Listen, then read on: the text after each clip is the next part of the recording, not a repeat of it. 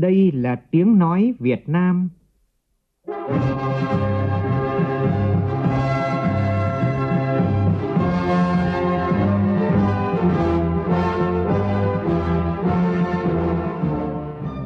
Việt Nam. Là tiếng nói Việt Nam phát thanh từ Hà Nội, thủ đô nước Cộng hòa xã hội chủ nghĩa Việt Nam.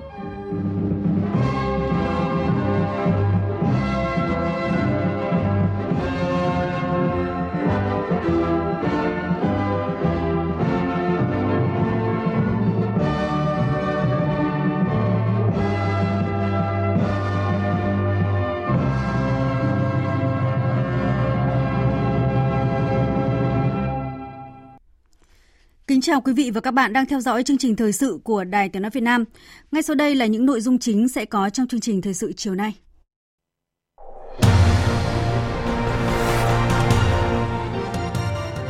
Thủ tướng Nguyễn Xuân Phúc bắt đầu tham dự chương trình hội nghị cấp cao a sê an lần thứ ba mươi lăm và các hội nghị liên quan tại Thái Lan.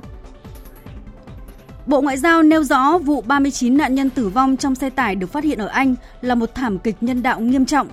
Chia buồn với các gia đình nạn nhân và khẳng định đang tiếp tục phối hợp chặt chẽ với phía Anh để xác định danh tính và sẽ sớm công bố thông tin. Ngân hàng Ngoại thương Việt Nam Vietcombank chính thức khai trương văn phòng đại diện tại Mỹ, cho thấy hệ thống ngân hàng Việt Nam đáp ứng các chuẩn mực quốc tế. Bộ Tài nguyên Môi trường Bắc thông tin thành phố Hồ Chí Minh, khu vực đồng bằng sông Cửu Long sẽ bị xóa sổ vào năm hai nghìn không trăm năm mươi. Chuyên gia Nga cho rằng vấn đề Biển Đông cần được đưa ra thảo luận không chỉ trong khuôn khổ của a sê an mà trên nhiều diễn đàn đa phương quốc tế với sự tham gia của các nước có chung lợi ích. Nhà Trắng tuyên bố đàm phán thương mại Mỹ-Trung đạt tiến triển lớn. Apple chính thức triển khai dịch vụ truyền phát trực tuyến các chương trình truyền hình Apple ti vi Plus tại hơn một trăm quốc gia và vùng lãnh thổ trên toàn thế giới.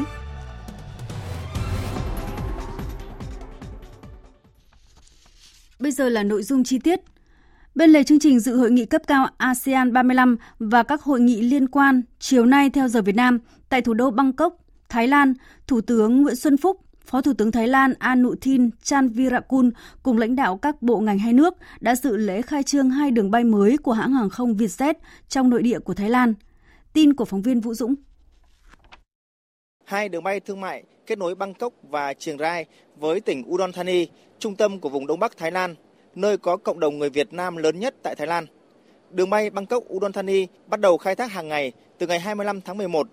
Ngoài các chuyến bay khứ hồi trong tuần thì mỗi tuần sẽ có ba chuyến bay nữa từ Bangkok đến Udon Thani, mỗi thứ ba, thứ năm và chủ nhật hàng tuần.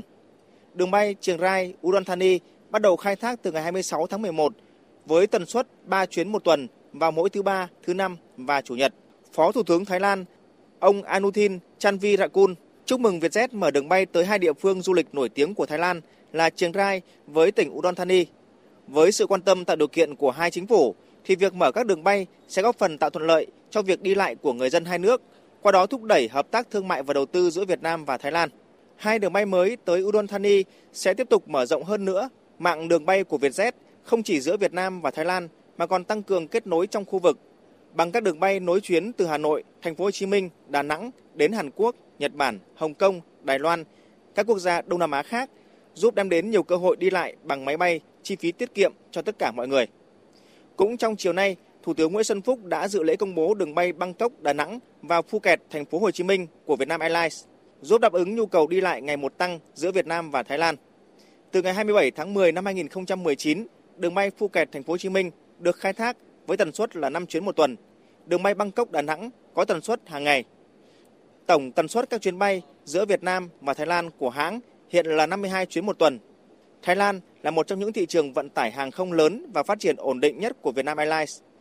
Tiếp đó, Thủ tướng Nguyễn Xuân Phúc đã chứng kiến lễ trao biên bản ghi nhớ hợp tác đầu tư giữa công ty năng lượng Grim và Tổng công ty Điện lực Dầu khí Việt Nam, lễ trao biên bản ghi nhớ hợp tác giữa Ủy ban Nhân dân tỉnh Ninh Thuận và Tập đoàn Gould về nghiên cứu đề xuất đầu tư dự án điện khí lờ en giê Cà Ná.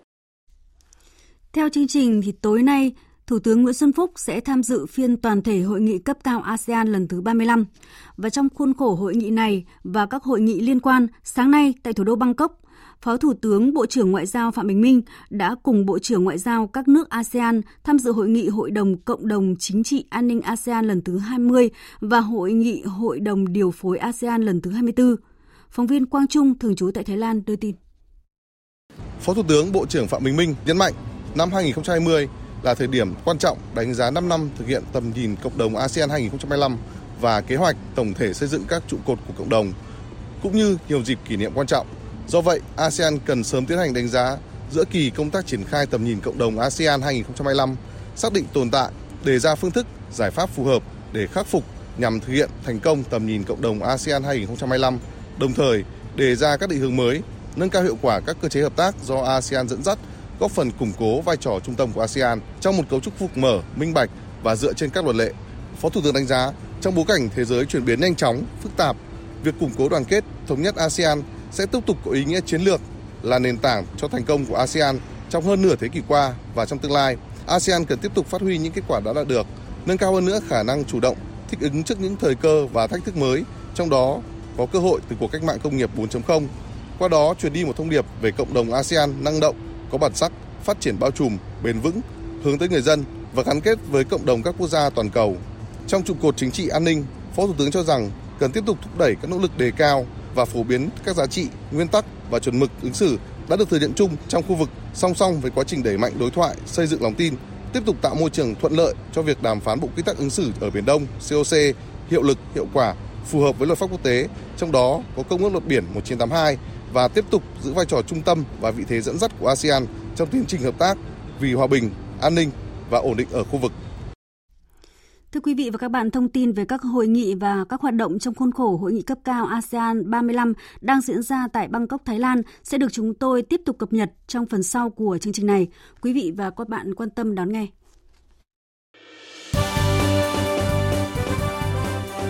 Thời sự tiếng nói Việt Nam. Thông tin nhanh, bình luận sâu, tương tác đa chiều.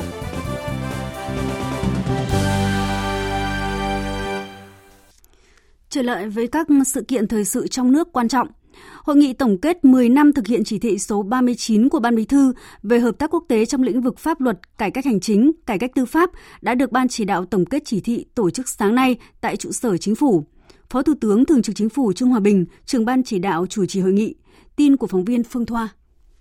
Phó Thủ tướng Trương Hòa Bình nhấn mạnh, chỉ thị ba mươi chín có vai trò quan trọng trong việc xác định cụ thể các định hướng, nguyên tắc và đề ra nhiệm vụ giải pháp cơ bản cho công tác hợp tác quốc tế trong lĩnh vực pháp luật, cải cách hành chính, cải cách tư pháp, phục vụ yêu cầu phát triển kinh tế xã hội, hội nhập quốc tế và xây dựng nhà nước pháp quyền, xã hội chủ nghĩa ở nước ta. Khẳng định việc tổng kết chỉ thị ba mươi chín sẽ góp phần vào việc đề xuất với cấp có thẩm quyền về định hướng chính sách công tác đối ngoại, cải cách hành chính, cải cách tư pháp trong tình hình mới. Phó Thủ tướng đề nghị thời gian tới cần tăng cường nguồn lực và đội ngũ cán bộ có đủ năng lực chuyên môn, nghiệp vụ, phẩm chất, trình độ ngoại ngữ và tin học trong quá trình thực hiện. Trong đó quan tâm đến việc nâng cao chất lượng đội ngũ luật sư trong việc tham gia vào giải quyết các vụ việc và tranh chấp quốc tế, đồng thời tăng cường việc quán triệt sâu sắc và đầy đủ đến các cơ quan đơn vị và đội ngũ cán bộ về chỉ thị này, xây dựng và thực hiện các cơ chế giải pháp đối với việc triển khai chỉ thị trong bối cảnh hội nhập quốc tế sâu rộng, mạnh mẽ như hiện nay, cụ thể hóa năm nguyên tắc định hướng để triển khai thực hiện chỉ thị thực sự hiệu quả.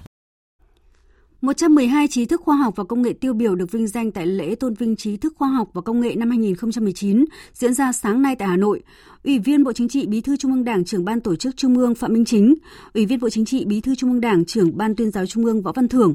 Phó Thủ tướng Vũ Đức Đam và các lãnh đạo bộ ban ngành Trung ương tham dự sự kiện này. Phóng viên Đài Tiếng nói Việt Nam đưa tin. Đây là những cá nhân có nhiều đóng góp trong công tác vận động, tập hợp đoàn kết và phát huy sức sáng tạo của đội ngũ trí thức trong cơ quan, ngành, lĩnh vực, địa phương. Có đề tài khoa học và công nghệ được áp dụng trong thực tiễn, mang lại hiệu quả kinh tế xã hội, thiết thực góp phần vào sự phát triển chung của đất nước. Chia sẻ về tâm huyết, cống hiến cho khoa học nước nhà, Phó giáo sư tiến sĩ Hà Ngọc Trường, một trong những chuyên gia khôi phục tuyến đường sắt Bắc Nam và tham gia xây dựng công trình hầm vượt sông Sài Gòn cho biết. Hiện nay tôi đang nghiên cứu cái công nghệ của đường sắt tốc độ cao, đặc biệt cái hệ thống đường sắt cao tốc của Nhật Bản. Sắp tới chúng ta sẽ áp dụng. Rồi thì tiếp theo đó là tôi đang nghiên cứu thêm những cái đồ án để mà phát triển cái thành phố Hồ Chí Minh trở thành một cái thành phố thông minh và có cái công nghệ giao thông vận tải hiện đại. Áp dụng cái, cái giao thông thông minh thì cái công nghệ đó chúng tôi rất là mơ ước biến cái giao thông của chúng ta hiện nay trở thành cái hệ thống giao thông thông minh đáp ứng được cái nhu cầu đi lại của người dân và hạn chế được cái sự ùn tắc giao thông, ô nhiễm môi trường và kẹt xe gây ra tai nạn giao thông. Phát biểu tại buổi lễ, Phó Thủ tướng Vũ Đức Đam khẳng định Đảng và Nhà nước sẽ tiếp tục quan tâm đẩy mạnh hơn nữa tiềm lực về khoa học công nghệ, nắm bắt được thời cơ của cuộc cách mạng khoa học công nghiệp bốn chấm không để góp phần đưa đất nước phát triển. Chúng ta cần phải đổi mới tư duy, không chỉ là trong chính sách kinh tế để doanh nghiệp tham gia vào khoa học công nghệ, mà từ cái tư duy đó ra chính sách mới và cách làm mới trong quản lý kinh phí của nhà nước đầu tư cho khoa học công nghệ. Thì chúng tôi, Chính phủ đã giao cho Bộ trưởng Bộ Khoa học và Công nghệ và các bộ giả lại tổng thể. Và tôi rất mong rằng Liên hiệp các hội khoa học và kỹ thuật Việt Nam hãy cùng tham gia để chúng ta xây dựng được một cái khung chính sách quản lý về khoa học công nghệ theo một cái tư duy mới. Tiếp tục chuyến thăm và làm việc tại châu Phi trong hai ngày hôm qua và hôm nay, Phó Thủ tướng Vương Đình Huệ và đoàn công tác chính phủ đã thăm và làm việc tại Cộng hòa Cameroon và có buổi hội đàm với Thủ tướng Cameroon Joseph Dion Kute,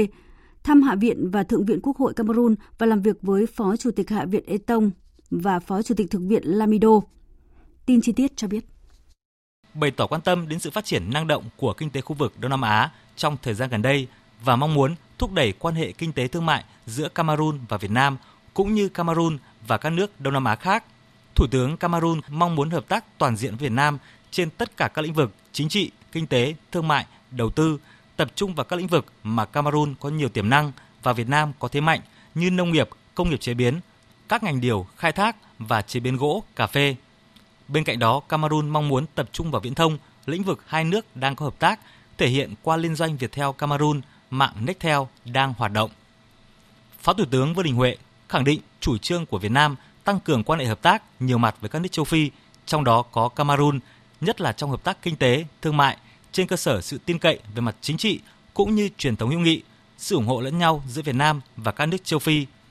Để tạo điều kiện cho việc tăng cường hợp tác giữa hai nước trong thời gian tới, theo Phó Thủ tướng, hai bên cần đẩy mạnh đàm phán, sớm đi đến ký kết các hiệp định, thỏa thuận hợp tác song phương, tạo khuôn khổ pháp lý cho hoạt động giao thương cũng như mở rộng hợp tác trên tất cả các lĩnh vực.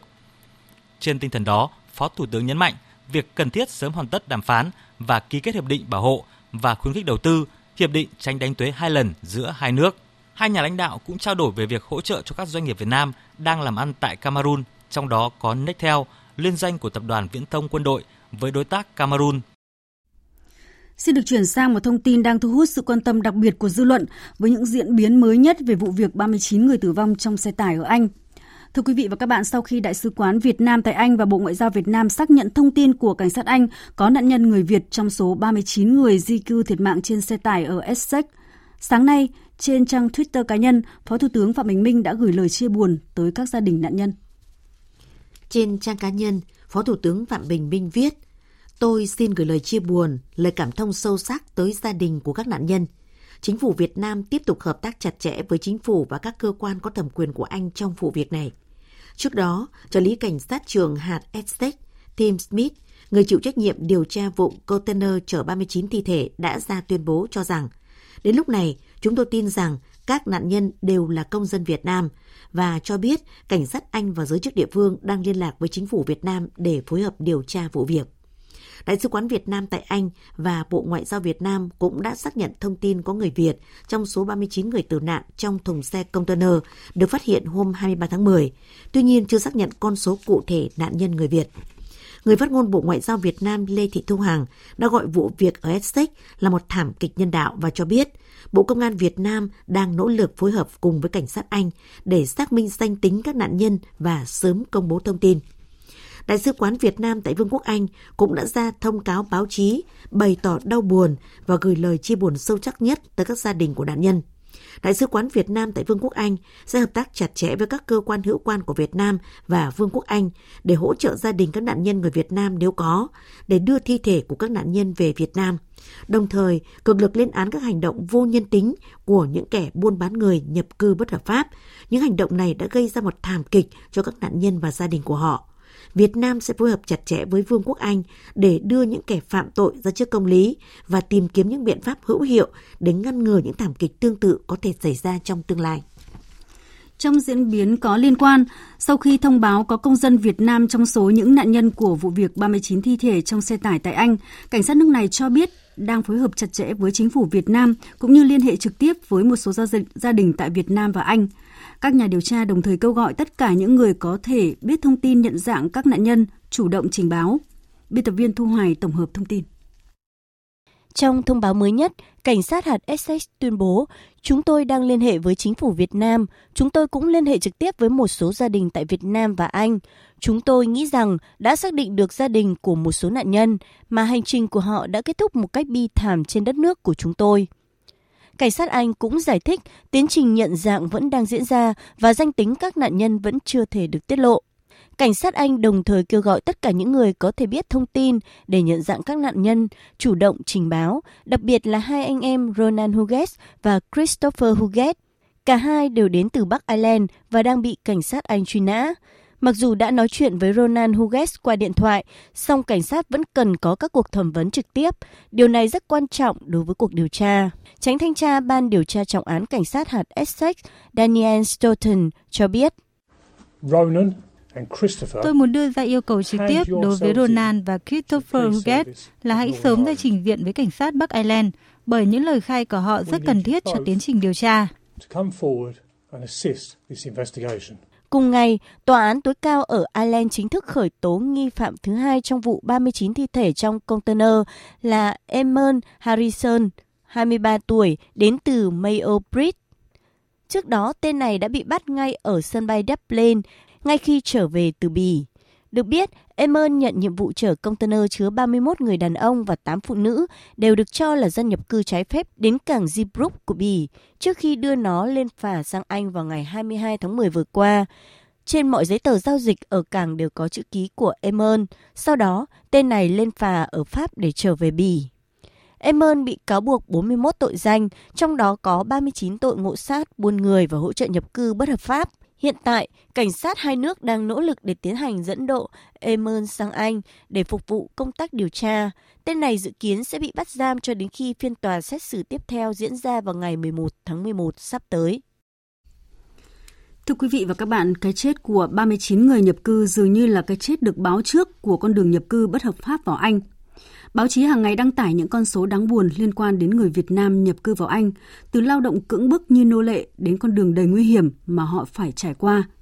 Hãy nghe chính những người Việt Nam tại Anh chia sẻ về những rủi ro mà người nhập cư bất hợp pháp có thể phải đối mặt trong bài viết sau đây của phóng viên Đài Tiếng nói Việt Nam. Vì lý do bảo mật thông tin cá nhân, tên nhân vật trong bài viết này đã được thay đổi và âm thanh có đoạn bị mờ. Mong quý vị và các bạn thông cảm. An Nhi Nguyễn đến nước Anh từ năm hai nghìn không trăm lẻ bốn. Cô làm nghề phiên dịch tự do, thường xuyên cộng tác với các cơ quan chức năng của Anh như Bộ Nội vụ hoặc cơ quan cảnh sát Anh. Công việc phiên dịch của Annie tập trung chủ yếu là những người Việt Nam bị cảnh sát Anh bắt giữ do định cư bất hợp pháp hoặc những người Việt Nam được xác định là lao động bất hợp pháp tại Anh.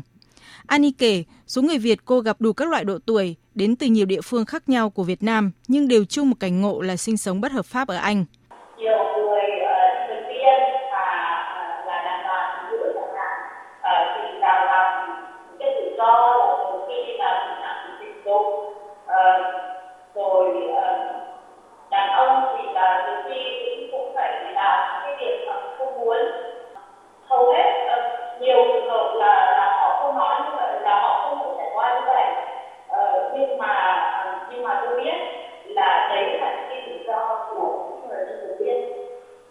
Annie cũng nói rằng chính sách nhập cư của Anh đã thay đổi kể từ khi Anh chuẩn bị tiến trình rời khỏi Liên minh châu Âu. Họ thắt chặt đường biên giới, cương quyết trục xuất những người di cư bất hợp pháp có quốc tịch. Tuy nhiên, đối với những người nhập cư bất hợp pháp không có giấy tờ, các chính sách có vẻ như khá bất lực. Đó cũng là lý do những người nhập cư bất hợp pháp muốn tới nước Anh và hầu như họ không mang bất cứ một loại giấy tờ nào. Khả năng trục xuất hoặc bỏ tù họ có xét xử là điều khó có thể thực hiện được. Chị Đoàn Thanh Thủy, một người Việt Nam khác ở Anh cho biết, người Việt Nam nhập cư bất hợp pháp ở Anh phải trốn các lực lượng chức năng, không có chế độ an sinh xã hội và do đó họ sẽ phải đối mặt với trăm nghìn cơ cực. Bạn không được pháp luật bảo vệ, điều ấy có nghĩa là bạn sống mà không ai biết, bạn là người rơm mà, bạn không tồn tại trên giấy tờ. Vì vậy cho nên nếu như bạn bị cướp bóc, bạn bị người khác đe dọa, bạn bị người khác hành hung, bạn cũng không dám đi đến đồn cảnh sát để báo cáo. Chỉ cần ra báo cáo như vậy thôi là người ta sẽ hốt bạn cho vào một cái trại tập trung để ít nữa và trục xuất về Việt Nam. trong những môi trường mà họ được làm việc một cách gọi là được có người cưu mang thân thiện cho đi làm, những công việc gọi là làm chui đó, thì họ cũng phải nơm nớp, bởi vì là nếu như không bị bóc lột từ chính cái người chủ của mình thì cũng bị bóc lột từ những cái người xung quanh hay là từ những cái đồng đảng mà họ biết được. Chị Thủy nói rằng nhiều người Việt Nam nghĩ nước Anh giống như một miền đất hứa trong tưởng tượng của nhiều người, nhưng thực tế lại không phải như vậy. Nước Anh đang trở thành cái mồi nhử của các đường dây buôn bán người xuyên quốc gia, đặc biệt là những người phụ nữ, bởi vì khi mà họ không có giấy tờ, họ là đối tượng dễ bị những băng đảng lợi dụng để uh, tham gia vào các cái đường dây gái làm tiền, bị lạm dụng tình dục rất nhiều và rất phổ biến, cả với cả những uh, trẻ em chưa vị thành niên. Khi mà họ hứa hẹn thì họ nói là sang bên này sẽ có công việc ăn việc làm tốt đẹp, nhưng mà thực tế sang đến nơi rơi vào tay họ rồi, họ bắt làm gì thì phải làm đấy, lúc ấy biết đi đâu mà kêu. Cho nên là trong những trường hợp như vậy thì họ đành uh, chịu đựng bị gọi là bóc lột và cưỡng bức bởi những cái băng đảng mafia xã hội đen. Theo báo cáo về tình trạng buôn bán người của Bộ Ngoại giao Hoa Kỳ năm hai không một chín, số người Việt Nam là nạn nhân của các đường dây buôn bán người qua biên giới sang Anh, Ireland ngày càng gia tăng. Họ làm các công việc nặng nhọc như là xây dựng, đánh cá, khai thác gỗ và thậm chí là vào các khu vực hẻo lánh để trồng cần sa. Một báo cáo khác do Tổ chức Chống Nô lệ Quốc tế, Tổ chức Chống Buôn bán Trẻ Em của Anh và Quỹ Liên kết Thái Bình Dương thực hiện dưới sự tài trợ của Bộ Nội vụ Anh đưa ra hồi tháng ba năm nay cho biết, trong khoảng một năm rưỡi qua, họ đã tiến hành điều tra về vấn đề buôn bán người từ Việt Nam sang Anh và các nước châu Âu khác và chỉ ra con số hơn ba nghìn một trăm người lớn và trẻ em Việt Nam được xác định là nạn nhân của các vụ buôn bán người sang châu Âu, trong đó có nước Anh. Thưa quý vị và các bạn, nước Anh có phải là miền đất hứa không? Câu trả lời chắc đã có trong mỗi người. Thảm kịch ba mươi chín người nhập cư bất hợp pháp thiệt mạng ở Anh có thể là một bài học đau xót để các cảnh tỉnh những người với mộng làm giàu nhanh chóng mà bỏ qua những hiểm nguy tới tính mạng và niềm đau đớn tột cùng cho những người còn sống. Và thông tin về ba mươi chín nạn nhân thiệt mạng tại Anh chúng tôi sẽ còn liên tục cập nhật trong các bản tin và chương trình thời sự của Đài Tiếng Nói Việt Nam. Thời sự vê o vê, nhanh, tin cậy, hấp dẫn. Mời quý vị và các bạn nghe tin chúng tôi vừa thực hiện. Cách đây ít phút, Thủ tướng Nguyễn Xuân Phúc cùng lãnh đạo các nước a sê an đã dự phiên toàn thể hội nghị cấp cao a sê an lần thứ ba mươi lăm do Thủ tướng Thái Lan Prajut Chanocha chủ trì. Tin của phóng viên Vũ Dũng. Phát biểu tại phiên họp, Thủ tướng Thái Lan cho rằng trong bối cảnh hiện nay a sê an cần thúc đẩy hợp tác phát triển thành phố thông minh, tài chính, bao trùm, phát triển con người, bảo vệ môi trường, bao gồm phòng chống rác thải biển. Nêu các ưu tiên đó trong hợp tác giữa các nước a sê an, Thủ tướng Thái Lan cho biết, ông đã nêu vấn đề phát triển bền vững tại nhiều lĩnh vực tại các cuộc họp của Đại hội đồng Liên Hợp Quốc tại New York, Mỹ hồi tháng chín vừa qua, đồng thời cũng thay mặt các nước a sê an có bài phát biểu phản ánh quan điểm của a sê an tại Hội nghị cấp cao về hành động ứng phó biến đổi khí hậu và Hội nghị cấp cao về mục tiêu phát triển thiên niên kỷ của Liên Hợp Quốc. Theo đó, a sê an cam kết phối hợp chặt chẽ với cộng đồng quốc tế về đảm bảo sự bền vững, xử lý các thách thức có thể tác động đến đời sống của nhân loại. Đây là những vấn đề quan trọng trong quá trình xây dựng cộng đồng a sê an, lấy người dân làm trung tâm, không ai bỏ lại phía sau, hướng tới tương lai. Và nhằm đạt được các mục tiêu này, Thủ tướng Thái Lan cho rằng các nước a sê an cần phải phát triển quan hệ với các đối tác đối thoại và các đối tác khác. Ông tin tưởng rằng mối quan hệ đối tác và hữu nghị với các đối tác bên ngoài a sê an là rất quan trọng, giúp hướng tới xây dựng các ưu tiên, mong muốn cụ thể để phát triển bền vững a sê an. Quan điểm về phát triển bền vững mà Thủ tướng Thái Lan nêu ra cũng là nội dung được Thủ tướng Nguyễn Xuân Phúc đặt vấn đề trong nhiều diễn đàn quốc tế quan trọng, trong đó có vấn đề ứng phó với biến đổi khí hậu, chống rác thải nhựa, nhất là rác thải nhựa biển, thực hiện các mục tiêu thiên niên kỷ, và Việt Nam là một trong những quốc gia đi đầu trong triển khai các mục tiêu là tới năm hai không ba không phát triển bền vững, bao trùm để không ai bị bỏ lại phía sau.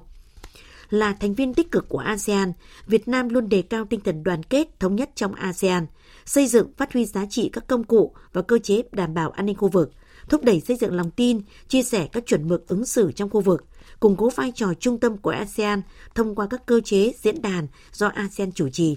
tích cực đóng góp vào các nỗ lực chung của a sê an ứng phó với các vấn đề tác động đến hòa bình, an ninh khu vực, trong đó có Biển Đông.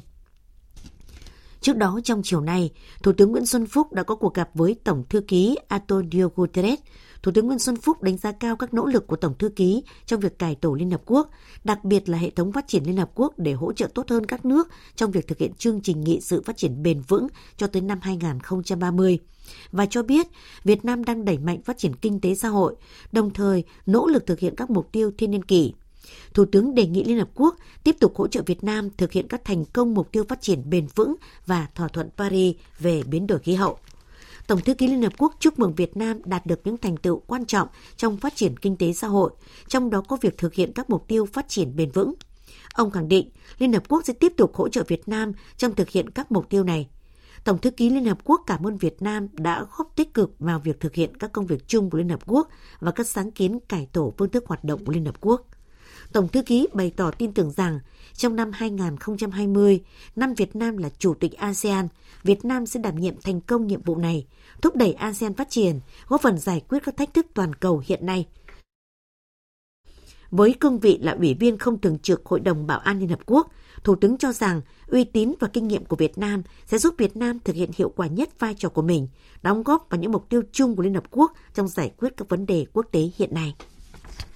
Một thông tin đáng chú ý trong lĩnh vực ngân hàng, Ngân hàng Thương mại Cổ phần Ngoại thương Việt Nam Vietcombank đã chính thức khai trương hoạt động văn phòng đại diện tại thành phố New York, Mỹ. Đây là văn phòng đại diện đầu tiên của một ngân hàng thương mại Việt Nam hiện diện tại thị trường Mỹ sau khi nhận được giấy phép hoạt động chính thức do Sở Quản lý Tài chính tiểu bang New York cấp hồi tháng sáu vừa qua. Văn phòng đại diện Vietcombank tại New York sẽ thực hiện các chức năng như là kết nối với khách hàng hiện hữu và tiềm năng tại thị trường Mỹ, thực hiện báo cáo phân tích thị trường và ngành tài chính ngân hàng, hỗ trợ duy trì quan hệ với các định chế tài chính tại Mỹ, tham dự hội nghị hội thảo kinh doanh để thiết lập các mối quan hệ nhằm hỗ trợ hiệu quả cho hoạt động kinh doanh của Vietcombank, cũng như tạo đầu nối quan trọng hỗ trợ các doanh nghiệp là đối tác của Vietcombank trong các quan hệ đầu tư kinh doanh tại thị trường Mỹ. Một sự kiện diễn ra trong nước vào sáng nay tại Hòa Bình, Bộ Nông nghiệp Phát triển Nông thôn phối hợp với tỉnh Hòa Bình tổ chức khai mạc Hội chợ Nông nghiệp và Sản phẩm ô cốp khu vực phía Bắc năm hai không một chín và lễ hội cây ăn quả có múi tại tỉnh Hòa Bình. Cộng tác viên Minh Thuận đưa tin. Đến nay, toàn tỉnh có hơn mười nghìn ha cây ăn quả có múi, sản lượng năm nay ước đạt hơn mười lăm vạn tấn. Đã có trên mười phần trăm diện tích cây ăn quả có múi ở tỉnh Hòa Bình được chứng nhận Việt Gáp. Giá trị sản phẩm thu được trên một ha cây ăn quả có múi đạt từ bốn trăm năm mươi đến năm trăm triệu đồng. Đây chính là yếu tố tăng giá trị sản phẩm thu được trên đất trồng trọt của tỉnh Hòa Bình đạt một trăm ba mươi lăm triệu đồng trên một ha. Trong đó, nhiều mặt hàng nông sản của địa phương được nhiều người biết đến như cam, bưởi mía tím, rau vùng cao, gà đồi, lợn bản, dê núi đá, cá sông Đà, hạt dổi, mật ong, làm phong phú thêm bức tranh nông nghiệp khu vực phía Bắc. Chủ tịch Ủy ban nhân dân tỉnh Hòa Bình Bùi Văn Khánh cho biết, với vị trí địa lý thuận lợi và nhiều loại nông sản ưu thế, Hòa Bình có lợi thế để phát triển một nền nông nghiệp hàng hóa đa dạng, có giá trị cao trong thời gian tới. Hội chợ nông nghiệp sản phẩm ô cốp khu vực phía Bắc và lễ hội cây ăn quả có múi tỉnh Hòa Bình là dịp để quảng bá nông sản, sản phẩm ô cốp, sản phẩm cây ăn quả có múi của các địa phương đến đông đảo người tiêu dùng, đồng thời nâng cao trách nhiệm của các cấp, các ngành, tổ chức, cá nhân trong sản xuất và tiêu thụ nông sản, hướng đến nâng cao giá trị gia tăng, an toàn thực phẩm, phát triển bền vững, thích ứng với biến đổi khí hậu, góp phần xây dựng nông thôn mới và cải thiện đời sống nhân dân. Dịp này, tỉnh Hòa Bình đã trao hai mươi tư giấy chứng nhận sản phẩm đạt chuẩn ô cốp và khai trương cổng thông tin điện tử truy xuất nguồn gốc xuất xứ nông sản của tỉnh. Tiếp theo là một số tin vắn đáng chú ý. Phòng Cảnh sát điều tra tội phạm về kinh tế, tham nhũng và chức vụ Công an thành phố Hồ Chí Minh vừa tống đạt quyết định khởi tố bị can, lệnh bắt tạm giam để điều tra tội lừa đảo chiếm đoạt tài sản đối với Phạm Thị Tuyết Nhung, sinh năm một nghìn chín trăm tám mươi mốt, giám đốc công ty cổ phần tư vấn và đầu tư Angelina, có trụ sở tại phố hai mươi hai B Phùng Các Khoan, phường Đa Cao, quận một, thành phố Hồ Chí Minh. Các quyết định được Viện Kiểm sát Nhân dân cung cấp phê chuẩn, cơ quan điều tra thực hiện vào chiều tối ngày một tháng mười một. Theo cơ quan điều tra, công ty Angelina đã dựng lên nhiều dự án ma trên đất công cộng, đất trong khu quy hoạch tại quận chín, quận Bình Tân, rồi quảng cáo không đúng sự thật, kêu gọi nhiều người ký hợp đồng góp vốn mua đất nền dự án. Ước tính số tiền công ty này lừa đảo khách hàng lên tới hàng chục tỷ đồng. Hiện nay, công an đang mở rộng vụ án để điều tra. Chiều nay, Cục Hải quan thành phố Hồ Chí Minh cho biết vừa phối hợp với Phòng Cảnh sát Kinh tế pê xê không ba Công an Thành phố Hồ Chí Minh và lực lượng Bộ đội Biên phòng Thành phố Hồ Chí Minh kiểm tra phát hiện một container hàng giả mạo xuất xứ Việt Nam được nhập khẩu từ Trung Quốc với trị giá gần sáu trăm triệu đồng. Cụ thể, qua kiểm tra, lực lượng chức năng đã phát hiện trong container toàn bộ hai nghìn bảy trăm tám mươi sản phẩm, gồm chăn màn gối nệm với tổng lượng là ba trăm mười bảy kiện cắt tông, với trọng lượng là hơn bảy tấn trị giá năm trăm chín mươi mốt triệu đồng. Tất cả đều được công ty trách nhiệm hữu hạn cao su Tatalia Việt Nam khai báo và cung cấp giấy chứng nhận là xuất xứ từ Trung Quốc để hưởng thuế suất ưu đãi. Qua thực tế kiểm tra, bên ngoài các kiện hàng cắt tông đều có dán giấy Made in China xuất xứ từ Trung Quốc để qua mặt cơ quan hải quan. Tuy nhiên, thực tế bên trong toàn bộ nhãn mác đi liền với sản phẩm đều ghi tên và địa chỉ đơn vị sản xuất là Việt Nam. Lại xảy ra vụ việc trẻ tử vong tại một cơ sở mầm non tư thục ở Thành phố Hồ Chí Minh. Theo phóng viên Đài Tiếng nói Việt Nam tại đây, một bé trai mười lăm tháng tuổi đã bị chết trong khi nhóm khi ngủ tại nhóm trẻ mầm non Đồ Mi Son ở phường Bình Hưng Hòa A, quận Bình Tân, Thành phố Hồ Chí Minh. Sáng nay, ông Nguyễn, ông Ngô Văn Tuyên, trưởng phòng giáo dục đào tạo quận Bình Tân xác nhận có sự việc này xảy ra vào ngày mùng một tháng mười một và cũng sáng nay ông Tuyên mới biết tin. Theo thông tin ban đầu, bé đang ngủ thì tím tái hết người, cô giáo đưa vào bệnh viện và bé đã tử vong. Hiện nay công an đang xác minh, phường Bình Hưng Hòa A cũng đang làm báo cáo gửi lên phòng giáo dục quận. Ông Tuyên cho biết thêm, đây không phải là trường mầm non tư thục mà là nhóm trẻ gia đình thuộc phường quản lý. Phòng giáo dục quận sẽ phối hợp với phường và công an để làm rõ vụ việc. Trước thông tin vào năm hai nghìn không trăm năm mươi, Thành phố Hồ Chí Minh và khu vực đồng bằng sông Cửu Long sẽ bị xóa sổ, đại diện Bộ Tài nguyên và Môi trường khẳng định đây là thông tin chưa đủ cơ sở khoa học và chỉ dựa trên các giả định cực đoan. Tuy nhiên, đây cũng là một thông điệp cần quan tâm để khi xây dựng các phương án quy hoạch, các cơ quan thực hiện cần chú ý đến sự sụt lún, nước biển dâng và ngập lụt do triều cường để đề xuất phương án hợp lý giải quyết. Thông tin chi tiết như sau. Theo thông tin từ Bộ Tài nguyên và Môi trường, nghiên cứu của các nhà khoa học Climate Trend công bố trên tạp chí Natural Combination mới đây đã đưa ra nhận định về nguy cơ ngập bởi nước biển dâng do biến đổi khí hậu cho các đồng bằng trên thế giới. Tại Việt Nam, nghiên cứu đưa ra giả định nước biển dâng do biến đổi khí hậu có thể xóa sổ đồng bằng sông Cửu Long trong vòng ba mươi năm tới và gây ảnh hưởng nặng nề tới khoảng hai mươi triệu dân của vùng. Ngoài ra, phần lớn diện tích trung tâm kinh tế ở Thành phố Hồ Chí Minh cũng sẽ biến mất hoàn toàn vào năm hai nghìn không trăm năm mươi. Đánh giá về những kết quả nghiên cứu này, Phó giáo sư tiến sĩ Huỳnh Thị Lan Hương, Phó Viện trưởng Viện Khoa học Khí tượng Thủy văn và Biến đổi khí hậu cho rằng, nghiên cứu này có nhiều điểm cần làm rõ, trong đó số liệu địa hình trong nghiên cứu này chưa phản ánh đúng độ cao thực tế của khu vực. Hơn nữa, kết quả đưa ra không thể phân biệt ngập lụt do mực nước biển dâng vì biến đổi khí hậu và nguyên nhân ngập lụt do hiệu ứng thủy triều. Bên cạnh đó, kịch bản nước biển dâng hai mét không được đề xuất trong báo cáo đánh giá lần thứ năm của Ban Liên Chính phủ về biến đổi khí hậu. Vì thế, thông tin vào năm hai nghìn không trăm năm mươi, đồng bằng sông Cửu Long và Thành phố Hồ Chí Minh sẽ bị xóa sổ là chưa đủ cơ sở khoa học và chỉ dựa trên các giả định cực đoan. Mặc dù báo thông tin này, song đại diện Bộ Tài nguyên và Môi trường cũng lưu ý, trong kịch bản biến đổi khí hậu đã được công bố vào năm hai nghìn không trăm mười sáu, Bộ Tài nguyên Môi trường đã xác định nguy cơ ngập úng với mức nước dâng là một trăm xăng ti mét tới năm hai nghìn một trăm. Hiện nay, Bộ Tài nguyên Môi trường đang tiến hành cập nhật kịch bản biến đổi khí hậu và nước biển dâng. Dự kiến sẽ tiếp tục cập nhật các bản đồ nguy cơ ngập nước do biển dâng từ dữ liệu này trong các kịch bản tới. Hoàn lưu bão số năm vừa qua đã gây mưa lớn tại nhiều tỉnh miền Trung, gây ngập lụt hàng nghìn ngôi nhà của người dân, nhiều tuyến đường giao thông bị ách tắc sạt lở. Các địa phương đang khẩn trương khắc phục hậu quả. Nhóm phóng viên Đài Tiếng nói Việt Nam thường trú tại miền Trung phản ánh. Từ đêm qua đến sáng nay, trên địa bàn thành phố Đà Nẵng và tỉnh Quảng Nam trời mưa to. Tại Đà Nẵng, mưa lớn gây ngập cục bộ tại một số tuyến đường, khu dân cư. Lượng rác thải trôi ra biển tràn vào các bãi biển Đà Nẵng. Ông Phạm Thanh Phúc, Chủ tịch Hội đồng Quản trị Công ty Cổ phần Môi trường thành phố Đà Nẵng cho biết, mấy hôm nay hơn mười nghìn tấn rác tấp vào bãi biển Đà Nẵng. Do cái mưa lớn từ hai ba ngày hôm qua thì cái lượng rác từ hệ thống thoát nước của thành phố từ thượng nguồn chảy về kéo theo bèo vỏ rác thì tấp vào các bãi biển của thành phố, nên là công ty huy động toàn bộ xí nghiệp dọc vệ sinh dọc tuyến đường Hoàng Sa Trường Sa, tuyến đường Nguyễn Thành đó, còn có khả năng là rác tiếp tục tấp vào để đảm bảo vệ sinh phục vụ du lịch. Công ty tập trung chính dọc tuyến đường Hoàng Sa Trường Sa. Ảnh hưởng của bão số năm, hệ thống lưới điện ở các tỉnh Bình Định, Phú Yên bị thiệt hại nặng, nhiều nơi trụ điện gãy đổ, đứt dây gây mất điện trên diện rộng. Đến nay, ngành điện lực các tỉnh này đã tập trung lực lượng phương tiện khắc phục xong sự cố mất điện. Tại tỉnh Phú Yên, mưa lớn làm sạt lở gây ách tắc giao thông một số tuyến đường vùng trũng thấp, Ông Trần Hữu Thế, Phó Chủ tịch Ủy ban nhân dân tỉnh Phú Yên cho biết, ưu tiên của tỉnh hiện nay là tập trung hỗ trợ khắc phục hơn một trăm sáu mươi nhà dân bị sập hư hại tốc mái, giúp bà con nhanh chóng ổn định cuộc sống, đồng thời triển khai phương án đối phó với đợt mưa bão sắp tới. Hiện nay đã chỉ đạo các địa phương khôi phục lại sinh hoạt bình thường, nhanh chóng khắc phục những thiệt hại. Đối với một số nhà đổ thì vấn đề về hỗ trợ kinh phí chúng tôi đang chỉ đạo thực hiện ngay, chuẩn bị cho việc phòng tránh lụt bão và các kịch bản nó phải được là luôn luôn kiểm tra và cái công tác bốn từ tại chỗ là phải được thực hiện nhịp nhàng. Thông tin đáng chú ý từ Trung tâm Khí tượng Thủy văn Quốc gia là đêm nay dự báo các tỉnh từ Thanh Hóa đến Quảng Ngãi tiếp tục có mưa, có nơi mưa vừa, mưa to và dông. Các tỉnh thành phố Quảng Nam, Đà Nẵng tiếp tục có mưa vừa, mưa to với lượng mưa phổ biến từ hai mươi đến năm mươi mi-li-mét, có nơi trên năm mươi mi-li-mét. Lũ quét, sạt lở đất và ngập úng cục bộ ở Quảng Nam, Đà Nẵng có nguy cơ cao xảy ra tại các huyện Núi Thành, Thăng Bình ở Quảng Nam và Hòa Vang, Sơn Trà ở thành phố Đà Nẵng. Cùng với đó, thì một vùng áp thấp đang hình thành ở Biển Đông cũng đang đe dọa sẽ ảnh hưởng tới các tỉnh khu vực miền Trung vào tuần tới.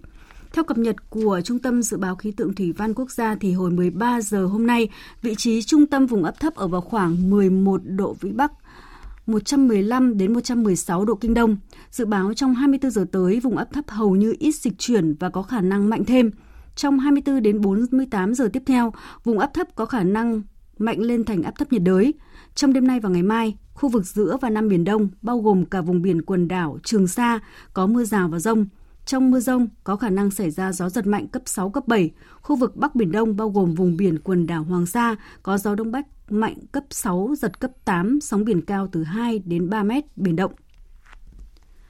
Thưa quý vị và các bạn, cụm dân cư vượt lũ lại đang phải chịu tình cảnh ngập lũ. Đây là thực trạng xảy ra tại cụm dân cư vượt lũ ở xã Vĩnh Hòa, Hưng Bắc, huyện Gò Quao, tỉnh Kiên Giang. Theo phản ánh của phóng viên Lam Hiếu, thì khi dọn về ở cụm dân cư vượt lũ này, cuộc sống của người dân càng khó khăn hơn khi thường xuyên bị ngập nước. Một năm mười hai tháng thì có đến một nửa thời gian này, người dân phải sống chung với ngập nước. Không cần đợi đến khi lũ về, chỉ cần một trận mưa hoặc triều cường dâng cao là cụm dân cư vượt lũ ở xã Vĩnh Hòa, Hưng Bắc bị ngập nước. Chịu không nổi cảnh nước ngập, nhiều người dân đã chuyển đi nơi khác sinh sống. Tình trạng nước ngập như thế này đã diễn ra hơn mười năm nay. Ông Mai Văn Lâm ở cụm dân cư xã Vĩnh Hòa, Hưng Bắc cho biết. Mà nhà vượt lũ thì mới không chưa được vượt lũ gì mấy. Lúc nhà ngập tới hoài đâu có ai mà ở được thì người bỏ nhà đi, mặn ngưỡng.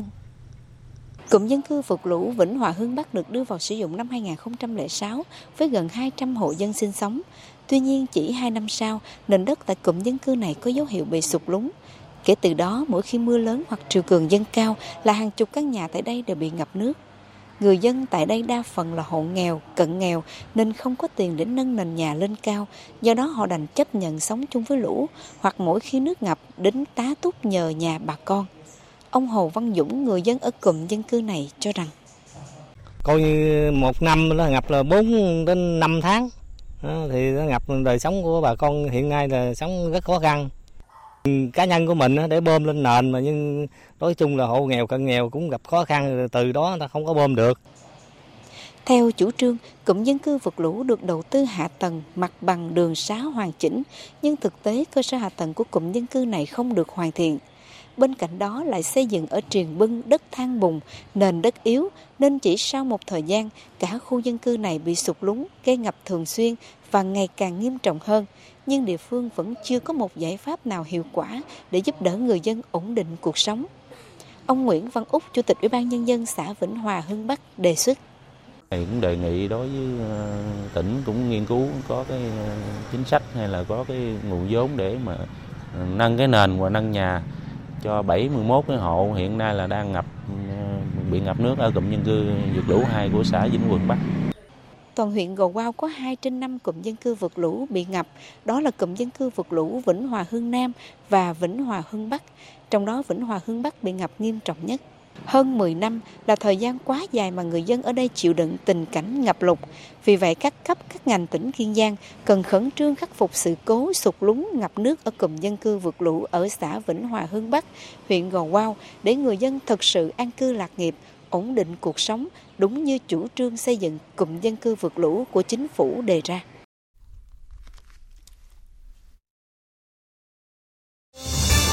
Thời sự vê o vê nhanh, tin cậy, hấp dẫn. Mời quý vị và các bạn tiếp tục theo dõi chương trình Thời sự chiều nay của Đài Tiếng nói Việt Nam với những thông tin cập nhật về vụ ba mươi chín nạn nhân nhập cư thiệt mạng tại Anh. Hôm nay, Đại sứ Anh tại Việt Nam Gareth Wood đã truyền đi thông điệp chia buồn đầu tiên tới gia đình các nạn nhân trong vụ việc ba mươi chín thi thể người nhập cư được phát hiện trong xe tải tại Anh, ngay sau có xác nhận về việc có nạn nhân là người Việt Nam. Đại sứ Gareth Wood cho biết. Thật đáng buồn khi tôi phải thông báo rằng tại thời điểm này, cảnh sát Essex tin rằng các nạn nhân là công dân Việt Nam. Tôi không thể tưởng tượng được cảm giác khi phải mất đi những người thân yêu của mình theo cách này. Mặc dù các cơ quan chức năng của Anh chưa thể công bố danh tính bất kỳ nạn nhân nào ở thời điểm này, cảnh sát Essex vẫn sẽ tiếp tục phối hợp chặt chẽ với chính phủ Việt Nam và các cơ quan liên quan để nhận dạng nạn nhân và sẵn sàng hỗ trợ tất cả những ai bị ảnh hưởng bởi thảm kịch này. Đại sứ Anh cho biết thêm, kể từ khi xảy ra thảm kịch kinh hoàng tại Essex, vụ việc đã nhận được sự quan tâm đặc biệt ở Việt Nam. Theo đó, Đại sứ quán Anh tại Hà Nội đã làm việc ngày đêm với giới chức ngoại giao ở Anh và Việt Nam để cập nhật tình hình. Đại sứ Gareth Wood hy vọng những thảm kịch như vậy sẽ không diễn ra thêm một lần nữa. Xin được chuyển sang những thông tin liên quan đến hội nghị cấp cao a sê an lần thứ ba mươi lăm và các hội nghị liên quan đang diễn ra tại Bangkok, Thái Lan. Nhân hội nghị này, phóng viên Đài Tiếng nói Việt Nam thường trú tại Liên bang Nga đã có cuộc phỏng vấn với các học giả Nga đánh giá về nội dung thảo luận tại các hội nghị. Và một vấn đề được học giả Nga quan tâm trong sự kiện này là vấn đề an ninh tại Biển Đông. Theo luật sư Alexander Molonikov, Trung tâm Nghiên cứu Pháp lý châu Á thuộc khoa luật Đại học Tổng hợp Quốc gia Moscow, hiện nay vấn đề Biển Đông không chỉ là câu chuyện riêng của Việt Nam với Trung Quốc hay của Philippines với Trung Quốc, mà còn liên quan đến nhiều nước khác trong khu vực như Singapore, Indonesia, Malaysia, Brunei. Rõ ràng vấn đề Biển Đông hiện nay không hề đơn giản, thậm chí leo thang căng thẳng trong khu vực có thời điểm khá gay gắt như đã từng xảy ra trong năm hai không một sáu. Ông Molonikov cho rằng tình hình căng thẳng sẽ vẫn tiếp diễn nếu các bên không đưa ra giải pháp chính trị cho vấn đề này. Thế giới sẽ bị ảnh hưởng tiêu cực do những căng thẳng phức tạp của khu vực, bởi Biển Đông nằm trên tuyến đường hàng hải quốc tế quan trọng đối với toàn cầu. Luật sư Molonikov cũng cho rằng vấn đề Biển Đông cần được đưa ra thảo luận không chỉ trong khuôn khổ của a sê an mà trên nhiều diễn đàn đa phương quốc tế với sự tham gia của nhiều nước có chung lợi ích. Tất nhiên, chúng ta phải hiểu rằng việc thảo luận vấn đề này nên được diễn ra với sự tham gia của nhiều nước khác, không chỉ các nước a sê an, mà tất cả các nước có lợi ích phát sinh ở đây.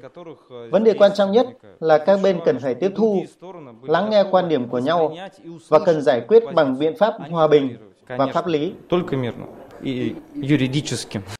Cùng quan điểm này, ông Vasily Kashin, nghiên cứu viên cao cấp của Trường Kinh tế Cao cấp Moscow cho rằng vấn đề an ninh và ứng xử ở Biển Đông cần được thảo luận tại hội nghị cấp cao a sê an lần thứ ba mươi lăm và các hội nghị liên quan đang diễn ra tại Bangkok, Thái Lan. Ông nhấn mạnh tranh chấp lãnh thổ ở Biển Đông là vấn đề gây căng thẳng trong quan hệ giữa Trung Quốc và a sê an, đồng thời nhấn mạnh vai trò của luật pháp quốc tế trong việc giải quyết những căng thẳng này. Trong giải quyết tranh chấp ở Biển Đông, luật pháp quốc tế đã được các bên thừa nhận đóng vai trò quyết định, thúc đẩy việc phát triển các quy tắc ứng xử mới trong khu vực. Việt Nam là thành viên tích cực của a sê an trong việc đảm bảo an ninh ở khu vực này. Theo ông Kashin, hiện nay Việt Nam duy trì quan hệ cân bằng với tất cả các đối tác để đảm bảo lợi ích quốc gia của mình, đồng thời luôn ủng hộ giải quyết vấn đề bằng biện pháp hòa bình thông qua đối thoại đàm phán và tránh xung đột. Bên lề hội nghị cấp cao a sê an lần thứ ba mươi lăm, từ hôm nay, Hội nghị cấp cao Kinh doanh và Đầu tư a sê an hai không một chín, gọi tắt là a bít hai không một chín với chủ đề Trao quyền cho a sê an bốn chấm không, được tổ chức. Đây là sự kiện hàng năm do Hội đồng Tư vấn Kinh doanh a sê an tổ chức với sự phối hợp của Bộ Ngoại giao, Bộ Thương mại và Ủy ban Thường trực Thương mại Công nghiệp và Ngân hàng Thái Lan. Được tổ chức tại Thái Lan sau mười năm, Hội nghị thượng đỉnh a bê i tê hai không một chín được kỳ vọng sẽ cung cấp một nền tảng lý tưởng cho các khu vực tư nhân và các bên liên quan từ a sê an và khu vực để xác định, thảo luận và xây dựng các giải pháp cho các vấn đề cấp bách ảnh hưởng hoạt động kinh tế, thu hút đầu tư và tiềm năng kinh doanh tại khu vực. a bê i tê hai không một chín cũng sẽ thảo luận các vấn đề quan trọng toàn cầu và cung cấp cho người tham dự cơ hội khám phá các định hướng chiến lược quan trọng mà họ có thể thực hiện để vượt qua những thách thức mà các doanh nghiệp phải đối mặt. Cuộc chiến thương mại Mỹ-Trung Quốc đã có những tiến triển khi hai nước tiếp tục gửi đi những tín hiệu tích cực về nỗ lực của hai bên để có thể sớm ký kết phần đầu tiên của thỏa thuận thương mại. Hai nước cũng đang gấp rút hoàn thiện những công tác hậu cần cần thiết cho việc ký kết, đặc biệt là vấn đề địa điểm sau khi Chile rút quyền đăng cai Hội nghị Thượng đỉnh Diễn đàn Hợp tác Kinh tế Châu Á-Thái Bình Dương a pếc vào giữa tháng này. Biên tập viên Thu Hoài tổng hợp thông tin. Phó Thủ tướng Trung Quốc Lưu Hạc hôm qua đã có cuộc nói chuyện qua điện thoại với Đại viện Thương mại Mỹ Robert Lighthizer và Bộ trưởng Tài chính Stephen Mnuchin, một cuộc gọi được cả hai bên mô tả là mang tính xây dựng. Trong khi Văn phòng Đại diện Thương mại Mỹ cho biết, đàm phán đã đạt được tiến bộ trong nhiều lĩnh vực và đang trong quá trình giải quyết những vấn đề còn tồn tại, thì tại Bắc Kinh, Bộ Thương mại Trung Quốc nhấn mạnh Mỹ và Trung Quốc đã tiến hành thảo luận nghiêm túc và mang tính xây dựng về những vấn đề thương mại cốt lõi. Theo Bộ Thương mại Trung Quốc, hai bên đạt được đồng thuận về mặt nguyên tắc và đã thảo luận về việc thu xếp cuộc tham vấn tiếp theo. Những tuyên bố lạc quan này đã một lần nữa khẳng định thông điệp đầy hy vọng của Mỹ cách đây một tuần về một thỏa thuận thương mại tiềm năng với Trung Quốc, góp phần chấm dứt mười sáu tháng căng thẳng thương mại leo thang giữa hai nước. Sau một thời gian tẩy chay kéo dài, Trung Quốc cũng đã nối lại một số giao dịch mua nông sản của Mỹ, dù chưa thể đáp ứng được kỳ vọng cao của Tổng thống Donald Trump. Phát biểu với báo chí ngày hôm qua, nhà lãnh đạo Mỹ cũng tỏ ra hào hứng khi tuyên bố các cuộc đàm phán với Trung Quốc đang tiến triển và cho biết đang cân nhắc thay đổi địa điểm diễn ra cuộc gặp với Chủ tịch Trung Quốc Tập Cận Bình, trong đó bang Iowa có thể là một lựa chọn khả dĩ. Chúng tôi đang tiến đến một thỏa thuận với Trung Quốc. Trung Quốc đang rất muốn đạt được thỏa thuận. Hai bên có mối quan hệ tốt và chúng ta sẽ chứng kiến điều gì sẽ xảy ra. Tôi không muốn nói về thỏa thuận cho đến khi hai bên ký kết, nhưng chúng tôi đang đạt được nhiều bước tiến.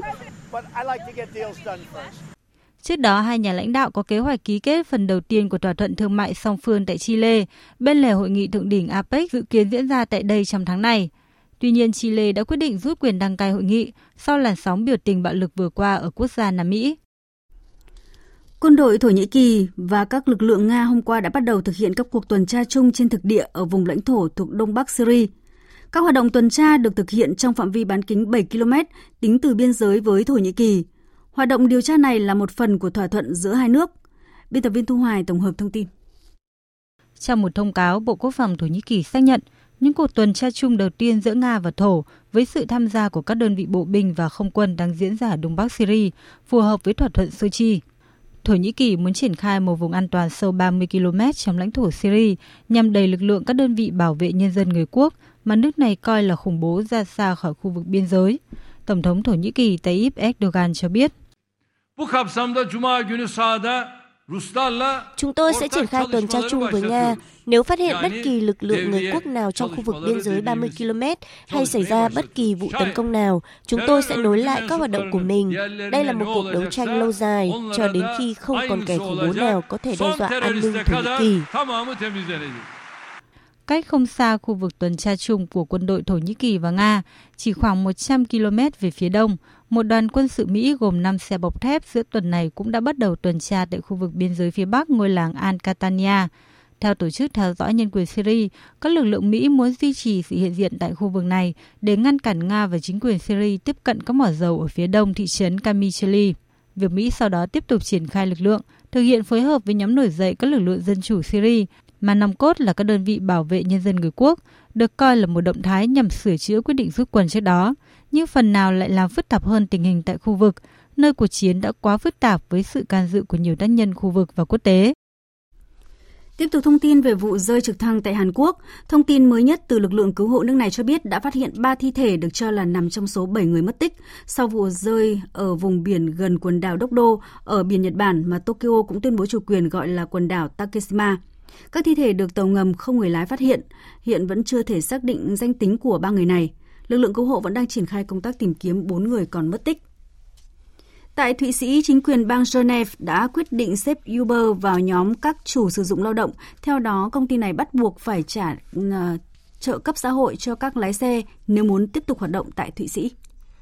Phát biểu trên Đài Truyền hình Quốc gia, ông Mauro Boza, người đứng đầu bang Geneva nêu rõ, dịch vụ thuê xe phải tuân theo luật vận tải và taxi hiện hành của Thụy Sĩ. Tuy nhiên, Uber đã không thực thi các nghĩa vụ pháp lý này và theo đó, công ty sẽ phải thuê lái xe và đảm bảo các lợi ích xã hội như họ trả cho họ như là lương hưu, tương tự các công ty taxi khác. Sau khi xem xét các kết quả thanh tra đối với công ty Uber, chính quyền bang Geneva đã bác bỏ lập luận của công ty này rằng các lái xe của Uber tự làm chủ doanh nghiệp của mình.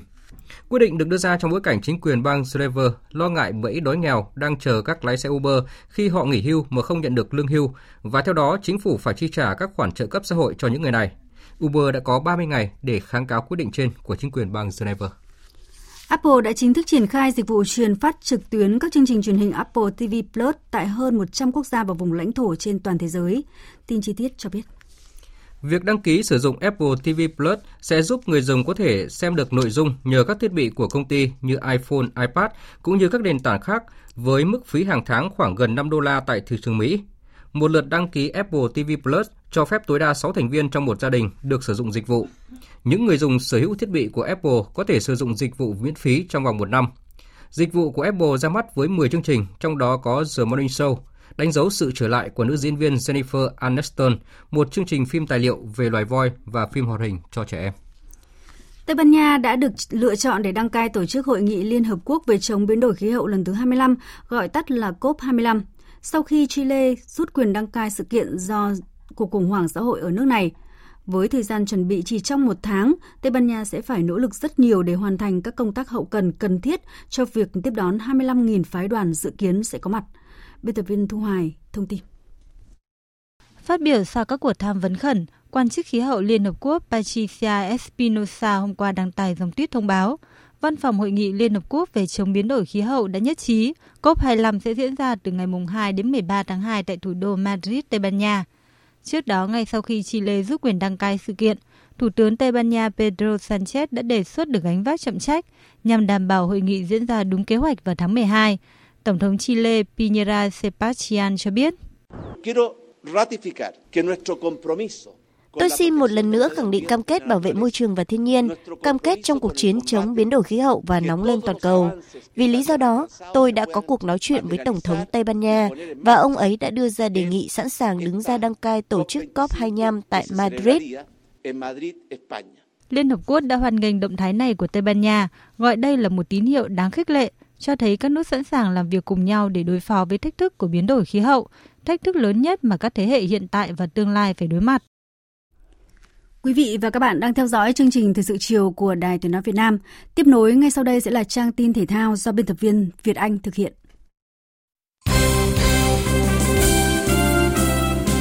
Thưa quý vị và các bạn, giành chiến thắng hai một trước u mười chín Sarajevo đến từ Bosnia-Herzegovina ở lượt trận đấu thứ hai diễn ra hôm qua trên sân Hòa Xuân, Đà Nẵng.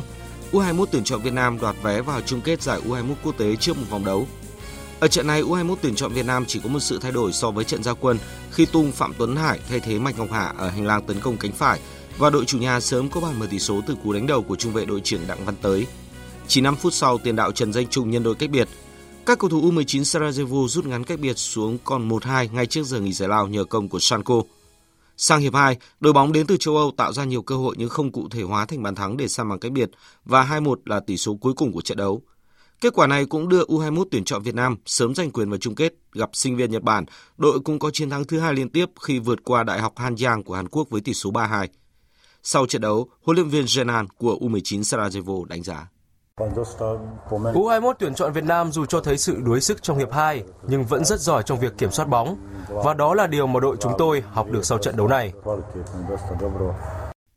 Chiều mai, u hai mươi mốt tuyển chọn Việt Nam thi đấu với sinh viên Nhật Bản ở lượt đấu cuối cùng vòng bảng trước khi gặp lại chính đối thủ này sau đó hai ngày trong trận chung kết trên sân Hòa Xuân. Huấn luyện viên Dương Hồng Sơn cho biết: "Thì quan điểm bây giờ làm sao mà để trận chung kết mình có cái lực lượng tốt nhất và cái nền tảng thể lực tốt nhất để mình thi đấu với Nhật Bản. Thì cái đấy là cái sự tính toán của ban huấn luyện." hai mươi hai giờ ba mươi phút đêm qua, đội tuyển u mười chín Nhật Bản đã có mặt tại sân bay quốc tế Tân Sơn Nhất để chuẩn bị cho vòng loại u mười chín châu Á hai không hai không bảng G sẽ diễn ra tại thành phố Hồ Chí Minh từ ngày sáu đến mùng mười tháng mười một trên sân vận động Thống Nhất. Ban tổ chức sắp xếp ba đội khách ở khách sạn Ramana Sài Gòn, trong khi chủ nhà u mười chín Việt Nam đóng quân tại khách sạn Đệ Nhất. Theo kế hoạch, đội khách tiếp theo có mặt tại thành phố Hồ Chí Minh là u mười chín Guam vào ngày mai, trong khi u mười chín Mông Cổ là đội cuối cùng tới Việt Nam vào ngày bốn tháng mười một. Chuyển sang các tin thể thao đáng chú ý khác. Sau bảy ngày tranh tài tại Hà Nội, giải vô địch cờ tướng các đối thủ mạnh toàn quốc năm hai không một chín đã bế mạc vào hôm qua. Ở nội dung của nam, kỳ thủ trẻ hai mươi hai tuổi Hà Văn Tiến của đoàn Bình Phước xuất sắc thắng bảy ván, hòa hai ván, có được tám điểm và giành huy chương vàng. Tiếp đó, Hà Văn Tiến giành huy chương vàng nội dung cờ chớp nam với bảy điểm rưỡi sau chín ván. Tại nội dung cờ tiêu chuẩn nữ, Nguyễn Hoàng Yến giành huy chương vàng nhờ hơn chỉ số phụ so với kỳ thủ Đàm Thị Thùy Dung, còn huy chương vàng cờ chớp nữ thuộc về Hồ Thị Thanh Hồng. Kỳ thủ Võ Thị Kim Phụng đoạt chức vô địch khi đạt bảy điểm rưỡi qua chín ván cờ tiêu chuẩn ở giải cờ vua Đông Nam Á diễn ra tại Bắc Gia từ hai mươi lăm tháng mười đến mùng một tháng mười một. Kim Phụng bất bại khi thắng sáu và hòa ba ván. Vị trí thứ hai thuộc về Nguyễn Thị Thanh An với sáu điểm rưỡi. Cô bằng điểm người về thứ ba Bạch Ngọc Thùy Dương nhưng hơn ở đối đầu. Chức vô địch bảng nam thuộc về Paulo Bezamina của Philippines với bảy điểm. Xếp trên Dương Thế Anh và Đặng Hoàng Sơn cùng có sáu điểm rưỡi qua chín ván. Tay vợt Novak Djokovic chỉ mất chưa đầy một giờ thi đấu để thắng Stefanos Tsitsipas với tỷ số cách biệt sáu một sáu hai, đoạt vé vào bán kết giải quần vợt Paris Masters hai không một chín. Anh đang hướng đến trận chung kết thứ sáu ở Paris Masters, nhưng trước mắt sẽ phải vượt qua Grigor Dimitrov, tay vợt Bulgaria thắng Christian Garin sáu hai bảy năm để vào chơi trận bán kết Masters đầu tiên kể từ sau Monte Carlo hồi tháng tư năm ngoái. Cặp bán kết còn lại sẽ diễn ra giữa Rafael Nadal và Denis Shapovalov. Kết quả tại Paris Masters hôm qua còn giúp xác định cái tên còn lại trong tám tay vợt sẽ dự a tê pê Final, giải đấu cuối năm dành cho tám tay vợt nam xuất sắc nhất diễn ra ở London, Anh từ mùng mười đến mười bảy tháng mười một. Những cái tên có mặt tại giải năm nay là Rafael Nadal, Novak Djokovic, Roger Federer, Dani Medvedev, Dominic Thiem, Stefanos Tsitsipas, Alexander Zverev và Matteo Berrettini. Còn tại giải W T A Final đang diễn ra ở Trung Quốc, hạt giống số hai của giải Carolina Pliskova đã đánh bại Simona Halep với tỷ số hai một ở lượt đấu cuối cùng của bảng tím diễn ra vào tối qua để giành vé cuối cùng vào bán kết và đối đầu với tay vợt Ashley Barty của Australia vào tối nay. Trận bán kết một là cuộc so tài giữa Elina Svitolina gặp Belinda Bencic. Những thông tin thời tiết vừa rồi cũng đã kết thúc chương trình Thời sự chiều của Đài Tiếng nói Việt Nam. Chương trình này do các biên tập viên Thu Hòa, Nguyễn Cường biên soạn và thực hiện với sự tham gia của phát thanh viên Phượng Minh, kỹ thuật viên Việt Thái, chịu trách nhiệm nội dung Nguyễn Thị Tuyết Mai. Cảm ơn quý vị và các bạn đã quan tâm theo dõi. Xin kính chào tạm biệt và hẹn gặp lại. Dự báo thời tiết. Phía Tây Bắc Bộ nhiều mây, có mưa vài nơi, trưa chiều giảm mây, hứng nắng, gió nhẹ, đêm và sáng sớm trời rét, nhiệt độ từ mười bảy đến hai mươi bảy độ. Phía Đông Bắc Bộ nhiều mây, có mưa vài nơi, trưa chiều giảm mây, hứng nắng, gió Đông Bắc đến Đông cấp hai, cấp ba, đêm và sáng sớm trời trở lạnh, nhiệt độ từ mười tám đến hai mươi chín độ. Các tỉnh từ Thanh Hóa đến Thừa Thiên Huế nhiều mây, có mưa rào rải rác, gió Tây Bắc cấp hai, cấp ba, phía Bắc đêm và sáng trời lạnh, nhiệt độ từ mười tám đến hai mươi bảy độ. Các tỉnh ven biển từ Đà Nẵng đến Bình Thuận nhiều mây, đêm có mưa, có nơi mưa vừa, mưa to và dông. Ngày có mưa vừa, mưa to, có nơi mưa rất to và rải rác có dông. Trong cơn dông có khả năng xảy ra lốc sét và gió giật mạnh, nhiệt độ từ hai mươi hai đến hai mươi chín độ. Tây Nguyên nhiều mây, đêm có mưa rào và dông vài nơi, ngày có mưa rào và dông rải rác, gió nhẹ. Trong cơn dông có khả năng xảy ra lốc sét và gió giật mạnh, nhiệt độ từ mười chín đến hai mươi chín độ. Nam Bộ có mây, có mưa rào và dông vài nơi, riêng chiều tối có mưa rào và dông rải rác, gió nhẹ. Trong cơn dông có khả năng xảy ra lốc sét và gió giật mạnh, nhiệt độ từ hai mươi ba đến ba mươi ba độ. Khu vực Hà Nội nhiều mây, có mưa vài nơi, trưa chiều giảm mây, hưởng nắng, gió Đông Bắc đến Đông cấp hai, cấp ba, đêm và sáng sớm trời rét, nhiệt độ từ mười chín đến hai mươi chín độ. Tin dự báo thời tiết biển, vịnh Bắc Bộ có mưa rào và dông vài nơi, trong cơn dông có khả năng xảy ra lốc xoáy và gió giật mạnh, tầm nhìn xa trên mười ki lô mét, gió Đông Bắc cấp bốn, cấp năm. Vùng biển từ Quảng Trị đến Quảng Ngãi, từ Bình Định đến Ninh Thuận có mưa rào và dông rải rác, trong cơn dông có khả năng xảy ra lốc xoáy và gió giật mạnh, tầm nhìn xa trên mười ki lô mét, giảm xuống bốn đến mười ki lô mét trong mưa, gió Đông Bắc đến Bắc cấp bốn, cấp năm. Vùng biển từ Bình Thuận đến Cà Mau có mưa rào và dông vài nơi, tầm nhìn xa trên mười ki lô mét, gió Tây đến Tây Nam cấp ba, cấp bốn. Vùng biển từ Cà Mau đến Kiên Giang có mưa rào và dông rải rác, trong cơn dông có khả năng xảy ra lốc xoáy và gió giật mạnh, tầm nhìn xa trên mười ki lô mét, giảm xuống bốn đến mười ki lô mét trong mưa, gió nhẹ. Khu vực Bắc Biển Đông có mưa rào và dông rải rác ở phía Nam. Trong cơn dông có khả năng xảy ra lốc xoáy. Tầm nhìn xa trên mười ki lô mét, giảm xuống bốn đến mười ki lô mét trong mưa, gió Đông Bắc cấp sáu, giật cấp tám biển động.